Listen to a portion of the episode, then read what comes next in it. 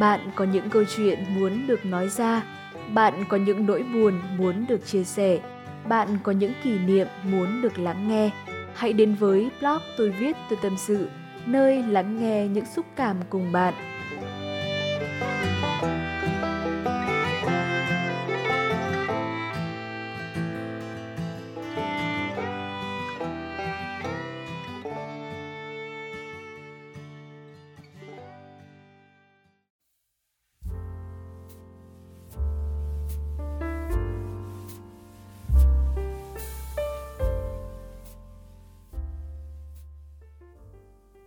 Gần đây bạn đang áp lực gì? Đây là một câu chủ đề mình đọc khá nhiều trong các hội nhóm hay là một vài tài khoản cá nhân trên các nền tảng xã hội chia sẻ lại. Nội dung chủ yếu là hỏi và chia sẻ với nhau về cuộc sống dạo gần đây như thế nào, về tất cả những gì diễn ra xung quanh và mình đã nghĩ là vừa mới Tết xong mà làm gì đã có cái gì mà khiến mọi người cảm thấy áp lực hay là những cái vấn đề gì mà không vui lắm đâu nhưng mà không phải như mình nghĩ những người xung quanh mình họ gặp nhiều vấn đề hơn là mình tưởng. Có lẽ họ đang cần sự đồng cảm quan tâm và chia sẻ. Mình sẽ rất vui nếu như có thể làm dịu đi phần nào áp lực trong họ. Hello, xin chào bạn, chào mừng bạn đã quay trở lại với blog tôi viết tôi tâm sự. Mình là Thanh Lê, tác giả của blog này. Như bảng thông báo nghỉ Tết thì mình chỉ nghỉ đến ngày 13 tháng 2 thôi Nhưng mà không ngờ là mình lại nghỉ đến ngày 25 tháng 2 Và gần 2 tuần mình mới quay trở lại blog và podcast thân yêu một chút cảm xúc nhớ nhung không hề nhẹ ở đây Tết vừa rồi thì mình cũng đã khá vui, mình hy vọng rằng là bạn cũng như vậy. Mong là bạn đã có thêm những dự định và kế hoạch hoàn hảo cho bản thân trong năm 2022. Tiêu đề vừa rồi bạn được nghe chắc là bạn cũng đã hiểu được cái vấn đề mà mình muốn tâm sự ngày hôm nay là gì rồi đúng không? Hôm nay thì mình chỉ tâm sự và lắng nghe những gì bạn nói. Mình sẽ không có đưa ra những cái đường lối khuyên ngăn bạn về bất cứ điều gì. Tất cả chỉ là lắng nghe và chia sẻ với nhau thôi nhá Nói tiếp câu chuyện vừa nãy, các bình luận trong bài kia đa số là như thế này. Áp lực học hành, ngoại hình, sức khỏe không tốt, bị dương tính với Covid-19, tâm trạng trống rỗng không biết phải làm gì, áp lực gia đình, hoặc là cụ thể hơn từ một số bình luận khá dài đến từ các em học sinh, các bạn sinh viên và ở bên blog thì mình cũng đã chụp màn hình lại và mình có che tên các bạn ấy để tôn trọng quyền riêng tư cho người bình luận và ở bên podcast thì mình sẽ đọc những cái bình luận đó để cho mọi người cùng nghe nhé. Không biết tương lai học hành như vậy sẽ ra sao, liên thông ở đâu, rất muốn đi làm nhưng gia đình lại không cho phép. Mình muốn bản thân không chỉ có mỗi học thôi, học lại càng không giỏi, không biết đủ thứ, bản thân yếu kém quá. Tương lai không hiểu sẽ đi đâu về đâu. Đôi lúc nghĩ kết thúc nhưng sợ ba mẹ buồn rồi không may, thêm nỗi sợ cô đơn ở thế giới bên kia nữa, thật mệt mỏi vô định. Áp lực học hành, áp lực thi cử, áp lực tương lai, áp lực từ gia đình – vì mình kém thông minh nên mới chăm chỉ, nhưng dù chăm chỉ thì vẫn sẽ làm bài kém hơn những người khác. Mình không thông minh vì thế mình chỉ có thể làm chăm chỉ hết khả năng. Những người khác thấy mình chăm chỉ tưởng mình giỏi. Mình nói mình không giỏi thì chả ai tin, hoặc là khi bạn quá mạnh mẽ đến mức bạn không dám yếu đuối, tự thu bình lại, tự khóc, tự lau nước mắt, xong rồi mỉm cười trước người khác. Mạnh mẽ đến mức không ai cảm thấy bạn xứng đáng được che chở, mà điều bạn cần làm là đi che chở người khác đến khi bạn đem chút yếu đuối ra để nói với người mình thích thì họ cũng cho rằng bạn đang trêu thôi bạn mạnh mẽ thế chuyện con con ấy mà ảnh hưởng đến bạn à. Để rồi cuối cùng mở lòng ra chưa được một nửa, lại thu mình lại, trở về đúng bộ dạng ban đầu, không muốn tìm người nào nữa. Năm nay bạn bè đều được chọn con đường của riêng mình, còn tôi thì vẫn chưa có con đường nào. Đôi lúc cảm giác hơi lạc lõng, giống như là bị lệch khỏi quỹ đạo vậy. Lại thêm sự kỳ vọng của bố mẹ, thật sự mệt rồi. Chia sẻ xong bị nói là nhạy cảm suy nghĩ nhiều rồi, suy diễn lung tung.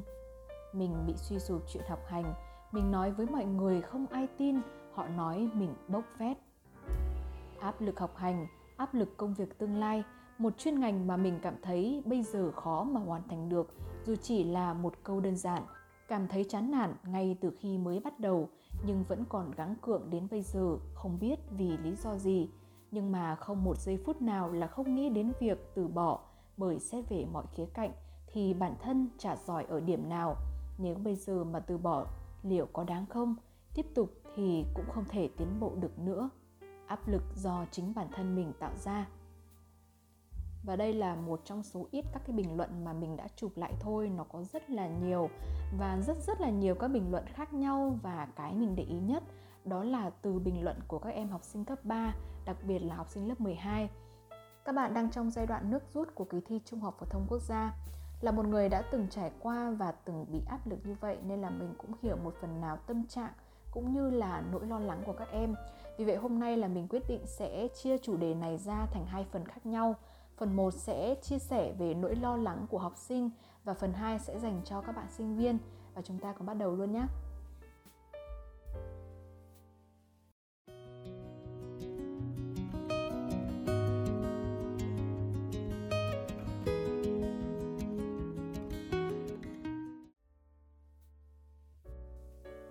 Thật sự mà nói thì sau khi đọc xong một số bình luận kia thì mình cảm thấy vô cùng là xúc động, cảm giác đầu óc trống rỗng và chân tay không muốn làm gì cả của hai năm về trước. Chỉ muốn ngồi im mặc kệ những gì diễn ra xung quanh, cảm giác như không còn có gì để làm mình có thể vui được nữa. Vô cùng bí bách và khó chịu trong người nhưng mà không biết làm thế nào để giải tỏa nó ra được. Mình vẫn nhớ ngày đó một buổi sáng thức dậy rất là sớm, không vội vã rời giường như mọi ngày nắm vắt tay lên trán, nghĩ về tương lai xa xôi nào đó. Một hình ảnh không cụ thể, cũng không rõ nét, và tất cả chỉ là mờ mờ ảo ảo, không có cảm xúc. Vô tình nghe được cuộc trò chuyện của bố mẹ về cái việc học của bản thân như thế này. Năm nay con nó không được đi học thêm, cũng không có ôn luyện ngoài nhiều, không biết là có đỗ trường nào hay là không. Em thấy nó đi học nhiều cũng mệt mỏi rồi. Con nhà người ta đi học suốt như thế, bữa ăn còn không kịp, tự ôn cũng không có thì làm sao mà chịu nổi cứ kệ con đi thôi, mọi thứ mình vẫn chỉ tư vấn, không có can thiệp nhiều. Nghe xong mà mình chỉ biết là rơi nước mắt thầm thôi mọi người ạ. À. cũng không rõ là mình khóc vì cái điều gì nữa.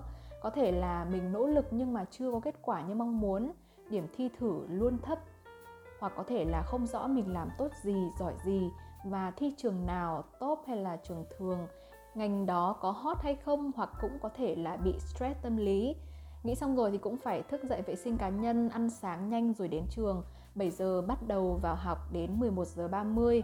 Về nhà thì 12 giờ ăn uống xong nghỉ ngơi không lâu thì 1 giờ 30 chiều lại phải đeo cặp sách đi học ôn tại trường. Học đến tầm 4 giờ 50 chiều là nghỉ.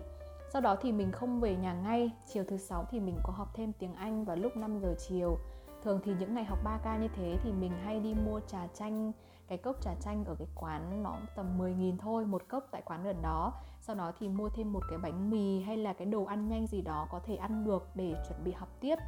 Có hôm thì mình ngồi ăn ở nhà thầy, nhưng mà có hôm thì mình ngồi ở quán đó luôn hoặc là đi ra công viên, cắn cái miếng bánh và nghe những cái bản nhạc nhẹ nhàng, cảm giác cuộc sống như là trôi chậm lại. Thả hồn cũng chưa được lâu thì lại chợt nhớ ra là phải ăn nhanh, uống thật nhanh để còn vào lớp không lại chậm giờ cảm nhận khi đó thì cũng không còn rõ ràng nữa. Trà chanh mình uống cảm thấy nó không còn ngọt, bánh cũng không còn mềm và rất đắng và cứng nữa. Mọi thứ đều phải nhanh và vội lên. Cuộc chiến này đánh dấu mốc 12 năm của cuộc đời, không thể để nó thất bại được. Không cho bất cứ điều gì tồi tệ xảy ra và có thể là áp lực chồng áp lực.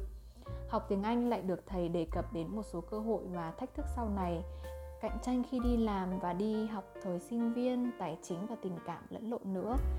Học là chuyện cả đời, điều này ai cũng biết, nhưng xã hội bây giờ họ không đi so sánh xem ai học như thế nào, đau khổ hay thất vọng ra sao. Họ xem thứ nhất là bằng cấp, hai là xem tiền em kiếm được bao nhiêu. Dần dần về sau bằng cấp không còn, chỉ còn lại là tiền và tiền thôi. Đó là cái câu nói mà thầy giáo tiếng anh của mình đã chia sẻ trong một cái buổi học nào đó, mình cũng không nhớ rõ nhiều lúc thì mình cũng tự hỏi là mình có thể dừng lại được hay không? Mình đã quá đủ mệt, tại sao chỉ có mỗi học thôi mà áp lực đến như thế? Đủ các loại từ gia đình bốn con phải thật thành công đến những người nối sau tiếp nữa. Gia đình bên nội thì mình là người cháu lớn nhất trong nhà. Đến trường ôn thi nhìn đủ các loại cảm xúc từ các bạn, những đứa hớn hở, không biểu lộ một chút lo lắng nào vì tất cả đã nằm trong tay của nó rồi hoặc là có những đứa nheo mắt nhăn mày vì một cái bài toán nào đó. Cũng có cả những người vô cảm như mình, mặc kệ và không làm gì cả, không cảm xúc.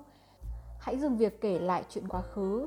Nếu như mà nghe đến đây rồi thì bạn có thể trả lời cho mình một câu hỏi có được hay không? Bạn sẽ vô cảm được bao lâu? Đến khi thành người thừa của xã hội, đến khi mà thành người nay đây may đó lang thang khắp nơi, hay là người sống với tâm hồn 80 với thể xác là 18 nếu bây giờ mình nói là hãy dừng lại và bớt nghĩ đi, mình đảm bảo rằng là bạn sẽ còn nghĩ ngợi và chán nản nhiều hơn nữa. Nhưng mà mình nói là hãy khóc đi, hãy tiếp tục đi thì bạn sẽ nói là, điều này tôi biết thừa rồi, nhưng mà tôi vẫn chưa làm được.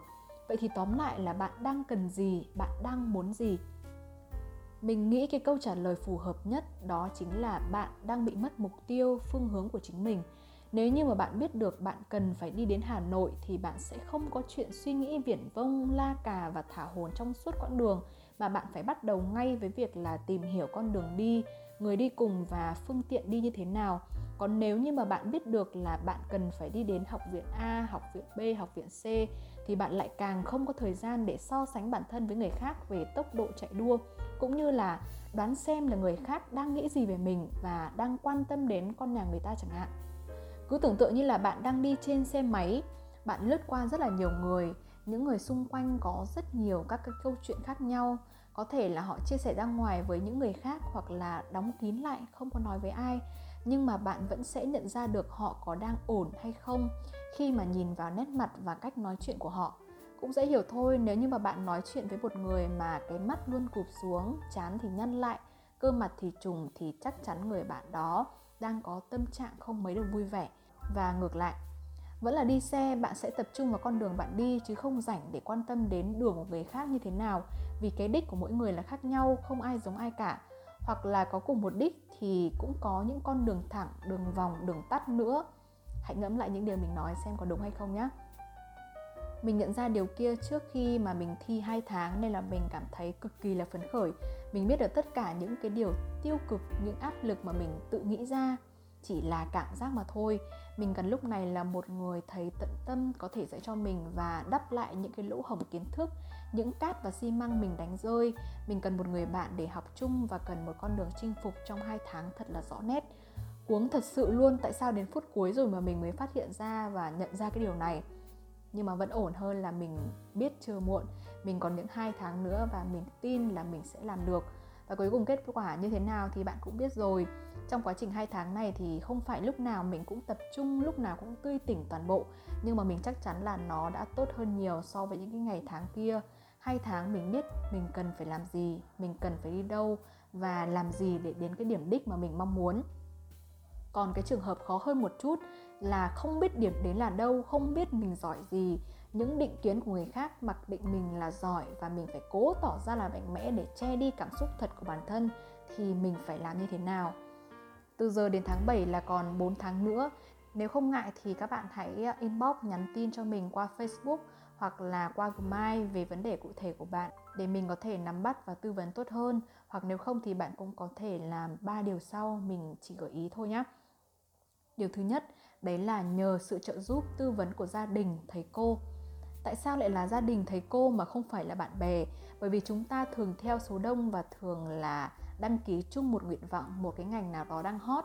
Chỉ biết là bạn mình cũng học cái này và mình cũng không cần biết đến việc mai kia mình có học được hay không, ra trường có công việc gì, không có sự tính toán tìm hiểu kỹ về những gì mình sẽ và sắp sửa làm trong tương lai.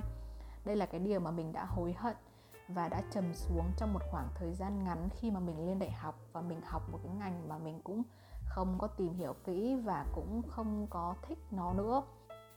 Gia đình có bố mẹ, người hiểu bạn nhất, người có thể cho bạn một cái định hướng, người sau này sẽ giúp cho bạn có một công việc hoặc là người che chở, nương tựa cho bạn. Một số bạn có nói mình là ờ, bố mẹ em thích bác sĩ nhưng mà em lại không thích, em lại thích công an, vậy thì em phải làm như thế nào? Thế nên mới nói là họ chỉ là người định hướng và cho em một cái cách nhìn mới. Quyết định như thế nào thì vẫn là của em, nhưng quyết định cũng phải thực tế. Em có thể nhờ sự trợ giúp của cô giáo dạy em hàng ngày, bởi vì họ sẽ căn cứ vào cái điểm số của em, những điểm mạnh, điểm yếu mà cho em một cách nhìn tổng quát nhất.